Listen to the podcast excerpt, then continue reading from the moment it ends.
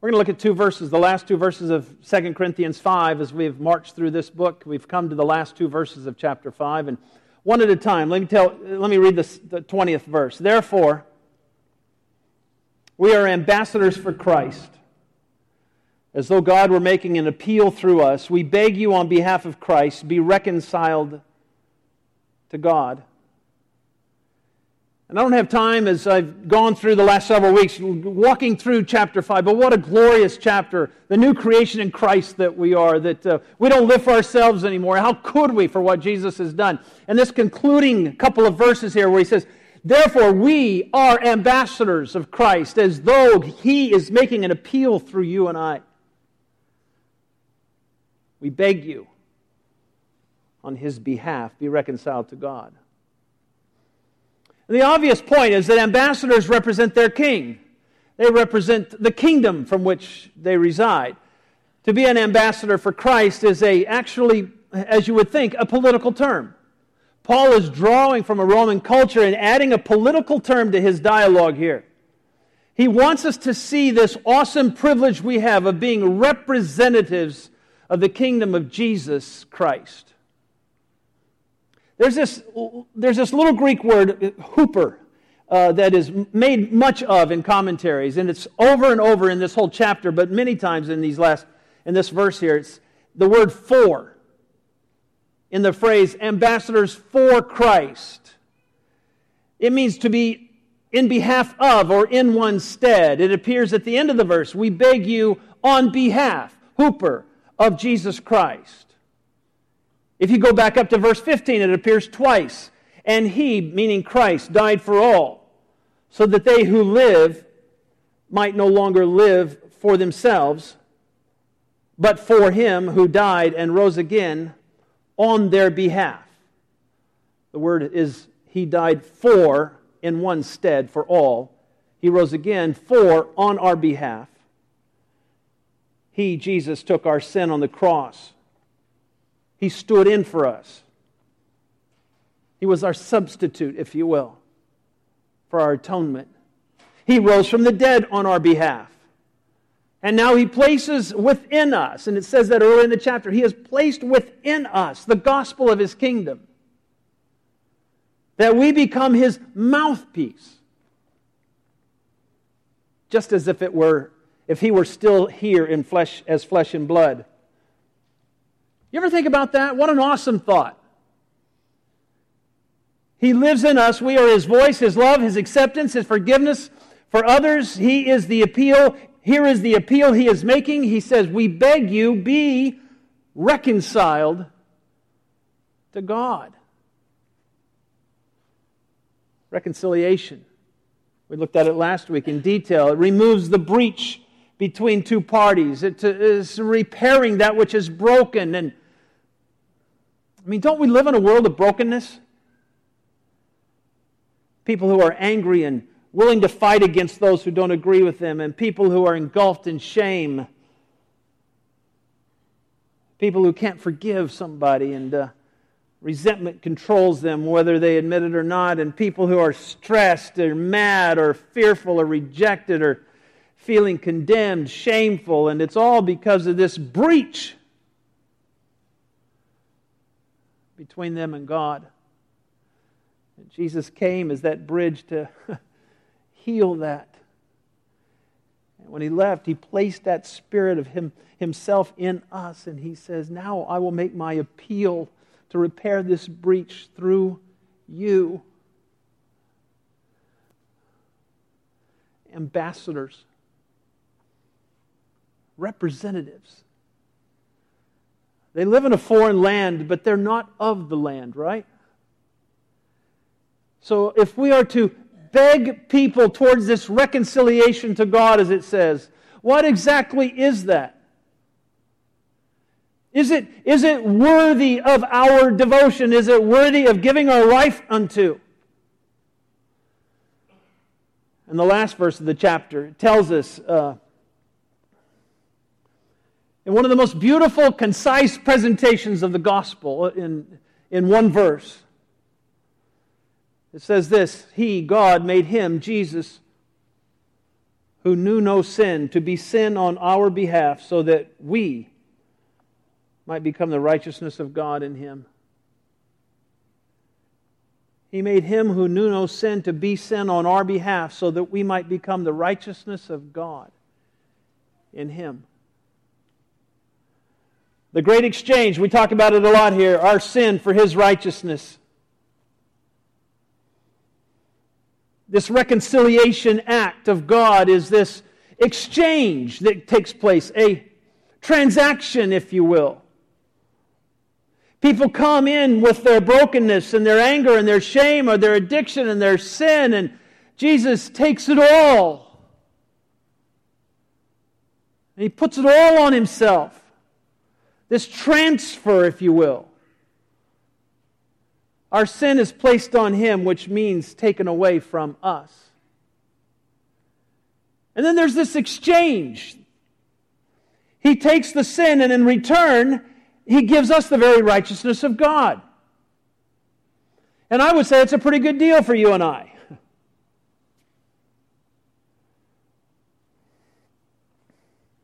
Righteousness, the declaration of complete, utter innocence before God. And that is the good, great, awesome news of the gospel of Christ that we have been given the ambassadorship of this kind of grace.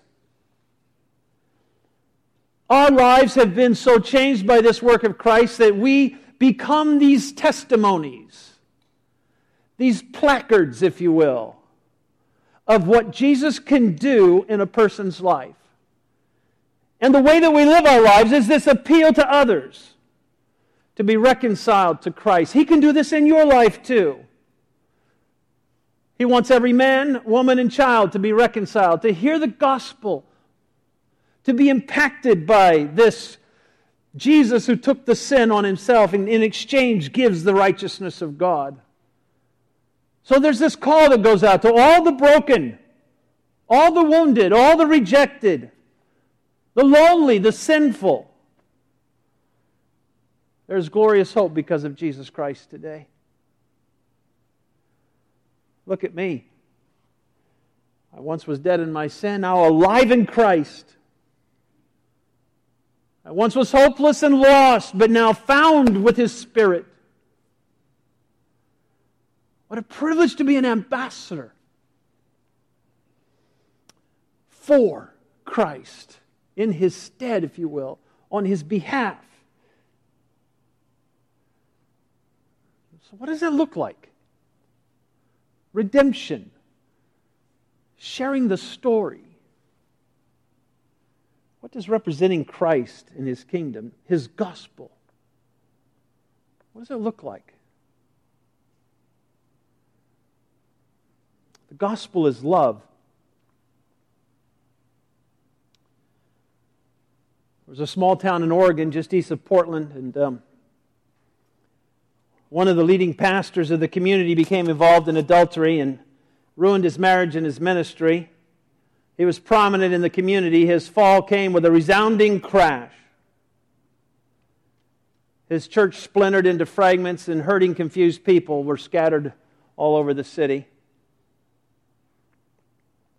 About a year and a half later, he calls one of the other pastors in town early on a Sunday morning and he asks for permission to attend the service that morning. This pastor said, Well, of course you can. Well, you know, this is my second wife I'm with now. I'm divorced from my first, and uh, are you really aware of all that has transpired a year and a half ago? Well, sure, I'm aware of it. Well, he said, I'll tell you, Pastor, we've been trying for eight months now to find a place to, to go to church.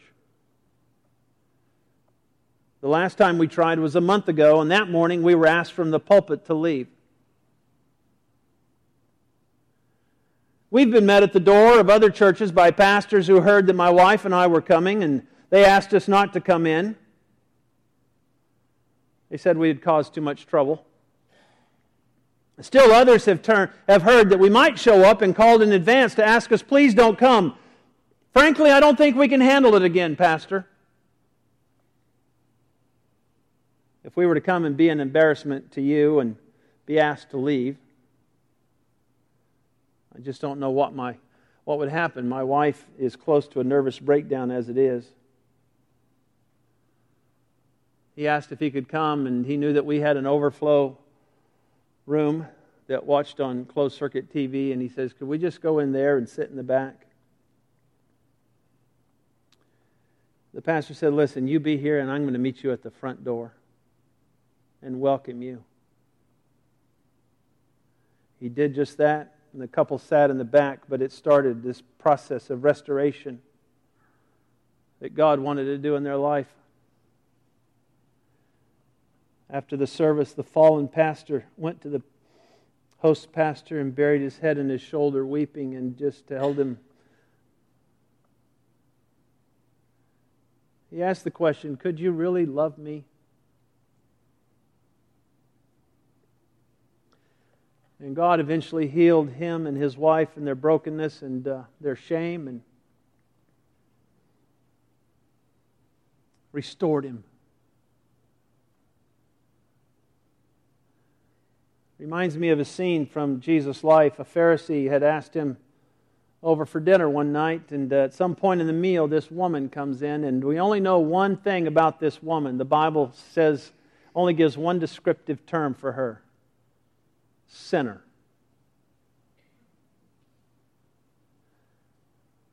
Everyone around the table knew she was immoral, out of place in this illustrious gathering of Pharisees with the new rabbi in town. She had brought this expensive vial of perfume, and she poured out the perfume on Jesus' feet. She began to weep, and her tears flowed upon his feet, and she wiped his feet with her hair. No doubt she had been touched by the life of Jesus because he just loved her when others condemned her. The Pharisees took exception to the woman blamed Jesus for not throwing her out because, after all, she was a sinner.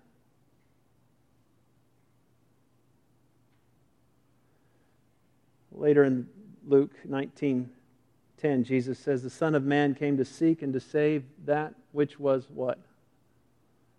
Lost." Ambassadors for Christ. We love like he loves. He's making his appeal of love to the broken, the wounded, the shamed through us. Another thing that the gospel is its acceptance. Early one morning, a pastor receives a phone call from a young man who started off by saying this I'm going to commit suicide.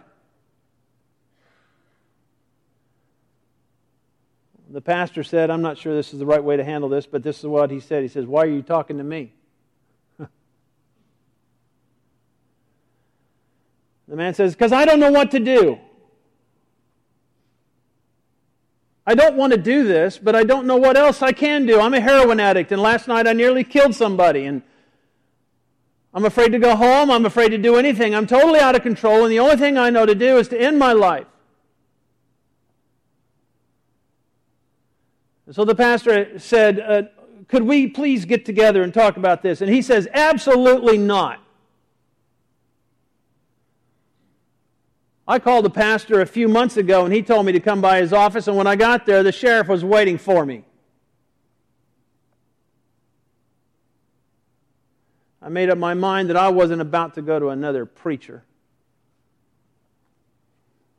And the pastor on the phone, his heart broke, and he said this Give me 15 minutes. Can you just give me 15 minutes? I'm going to head over to the church and I'm going to stay there for three hours. You come and you drive around that church as many times as you want to to realize that I'm there by myself. At any time, if you want to risk coming in, I will be there, the only one there. And the pastor waited two and a half hours before the door opened. And a man came, and a broken man was reconciled to God. It reminds me of a story in John, the fourth chapter. A woman from Samaria was she was living with a guy after she had tried marriage five times and it didn't work. So I'll just live with somebody. She's drawing water from a well when this Jewish rabbi, Jewish mind you, Jesus strikes up a conversation with her. He says, Give me a drink. I wonder how Jesus said that. You know, in the Bible, it says, Give me a drink. I don't think he said it quite that way. Give me a drink. And she says, basically, Why are you talking to me? In other words, don't you realize how out of place this is? A Jew, a Samaritan, a man, a woman, a rabbi, married five times, living with somebody so many gulfs between the two. And Jesus just saw her as a person longing for acceptance, someone broken who had obviously been looking for love in all the wrong places. He spoke to her heart and he said, I can give you something that is spiritually satisfying. I can give you living water. He doesn't ignore her situation and he tells her, I understand you have been married five times and you're living with someone that you are not married to now, but the offer of living water still stands. You see, for Jesus, there's no barriers of race, a nationality, or class, or gender, or even spiritual history. Just one person who accepts another and gives hope. Ambassadors for Christ. We accept people the way He did. Amen.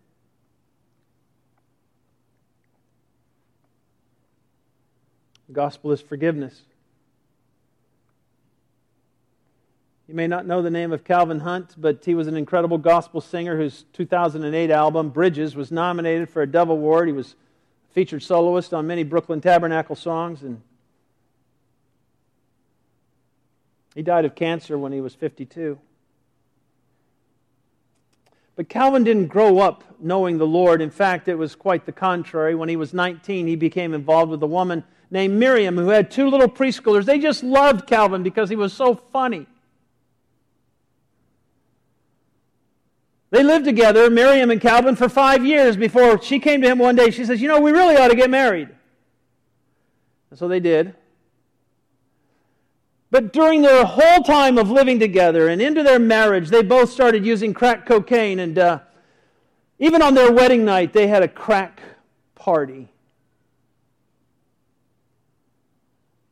It wasn't long before Calvin was spending most all of what he made as a construction worker on crack cocaine. And many of his uh, paydays, he would call his wife Miriam and say, Can you make sure the kids are in bed early tonight because I'm bringing home some really great stuff? It went on for eight months until one day Miriam had had enough. she was putting the kids to bed one night and she could hear Calvin and his friends in the kitchen getting high. And she something just snapped in her, and she says, This has got to stop. She went and she threw them all out, including Calvin.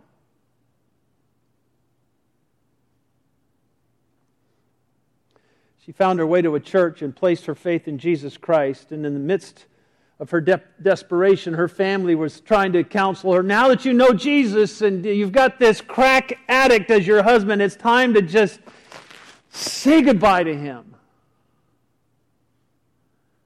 She said, No, I will pray for him every day. Calvin was living on the streets, But he knew when she and the kids would go to church. And that's when he would take advantage of the time to sneak back into his apartment and get a hot shower and raid the cupboards for some food and get a fresh change of clothes and when he would run into Miriam, she would always tell him, I'm praying for you. One day God is going to deliver you. And it would just anger him so much. Three years went by. Calvin's still on the streets doing his drugs, and Miriam's still praying. One night, Calvin comes to the apartment, and uh, they were at church, helped himself to some food, a hot shower, a change of clothes, and uh, he realized, you know, there's that church, man, that guy preaches forever. I still got some time. I think I'm going to just lay down and take a quick quick nap. I don't get a bed like this on the streets. And as he tried to sleep, he heard what sounded like crying from the other room. And but he went, he checked, there was nobody in the apartment, he got kind of spooked. So he ran out the door and he ran and got on the subway and uh, to see if his wife and kids really were at church. And he walks in the door and he hears the same weeping that he had heard in the apartment. And then he hears his name. And he hears people praying wherever Calvin Hunt is. Bring him here tonight. Don't let this family go through this horror another day. Lord, you are able, set him free set Calvin free from his bondage once and for all.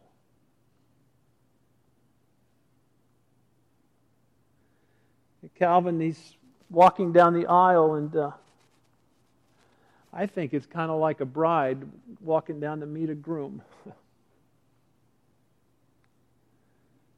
he gets up to the front, and Pastor looks up and just says, Thank you, Jesus. Calvin is here. And he falls in a heap, of course, and he prays and uh, says, Oh God, I've become everything I said I'd never be. I don't want to die this way. Forgive me. You know, as ambassadors for Jesus,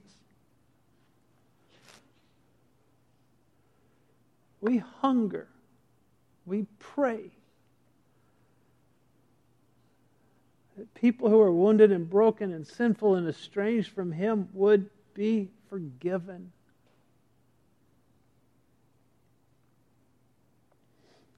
Reminds me of a story over in John, the eighth chapter. Jesus comes upon a scene where a sinner, an adulterous woman, is about to be stoned for her sin, and he walks right into harm's way as the Pharisees have the stones in their hands. And he challenges there the church, their lack of forgiveness. He shows them, You're as lost as she is. When he says, You who are without sin, you can throw the first stone. And then he looked at the frightened woman in her shame. Says, I don't condemn you. You're forgiven. Go and sin no more. You know, why do I tell you these stories of redemption today? Because that's what Jesus is all about. Jesus works miracles in hopeless situations. Jesus is a God of love, acceptance, and forgiveness and he changes people's lives and he makes his ongoing offer to others through you and through me.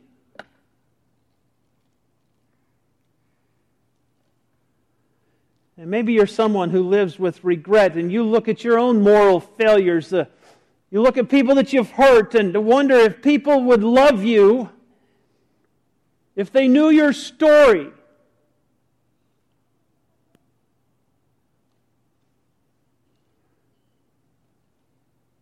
I want this place to be a place of love. Amen.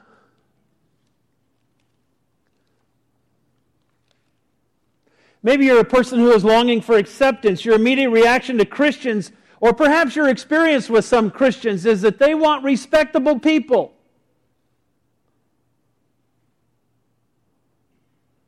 You've drawn this conclusion. They wouldn't accept me if they really knew me.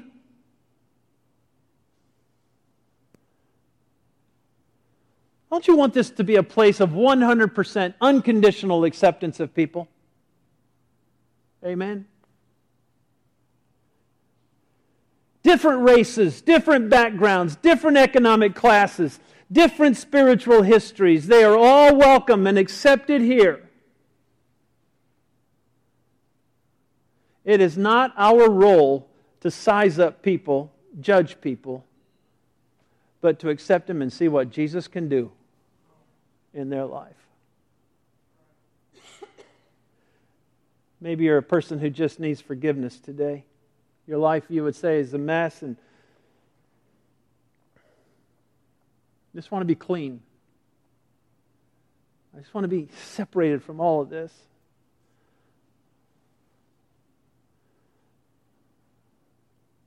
I want this to be a place of forgiveness, redemption, second chances. God loves you, God accepts you, God forgives you, and He makes that appeal through His people. Finally, perhaps you're a believer in Christ who has lost sight of your ambassadorship. You spend way too much time in the embassy.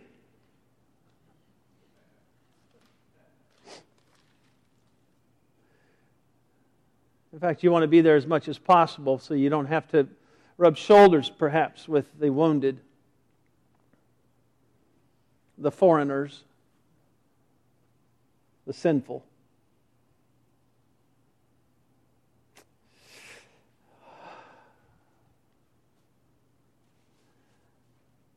Sometimes you can see yourself, I see myself sitting around the table with Jesus, disgusted with the wastefulness of the sinful woman. Doesn't she know how much that perfume is worth? Doesn't Jesus know?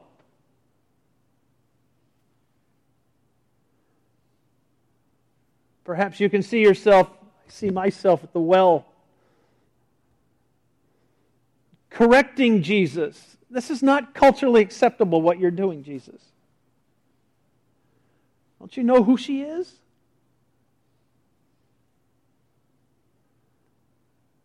And perhaps you can see yourself, I see myself sometimes holding the stone in the line of Pharisees, fully justified in my morality, to throw it at her.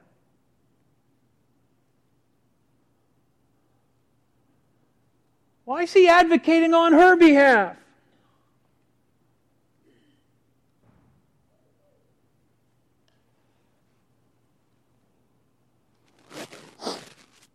We all need him. We need his heart. We need his love. We need his acceptance. We need his forgiveness, his compassion, his strength, his spirit.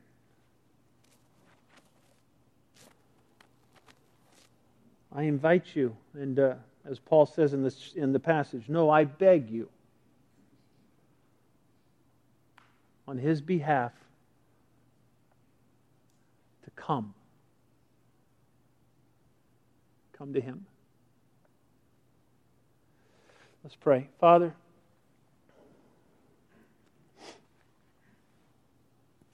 in these moments of, of just contemplation,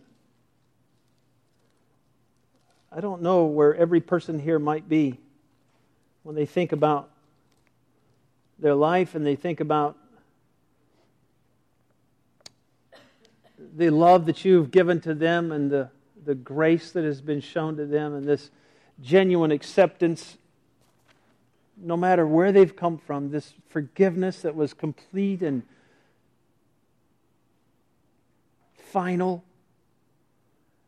And they cherish this life they have in you. They, they cherish and they cultivate it and they, they're so grateful. And yet there are those moments where they, they see either the flesh that rises up again or they see their own biases come out and they see their own prejudice or they see their own judgment, even. And Father, there is this call that you're giving to us to understand the Messiah Jesus and what you really are like. Because, Father, in our world today, I, I just see it in so many, so many places. The, the encroachment of the darkness, the encroachment into the church, the encroachment to pull the church into a political swing or pull the church into this modern way of thinking or pull the church into this new theology, this new way of looking at the Bible, this, this new terminology. I see this encroachment everywhere. And sometimes what gets lost in the shuffle, what gets pushed to the side, is this reality of who you are. The purity of the gospel. A gospel of love, genuine real love, the gospel of acceptance. You take all comers. The gospel of complete, utter forgiveness, no matter how shameful, no matter, no matter how despicable, no matter what the past, totally forgiven. Totally. Father, I'm praying for a movement of your Spirit in the church of today that the real Jesus emerges in such a powerful, powerful way that all men are drawn to it. Because I firmly believe, to my dying breath, I will believe, Jesus, that you are irresistible. You are irresistible if people really know and see you. And so we worship you today. We worship you as our risen King, as our life, as our hope. In Jesus, you we pray. Amen.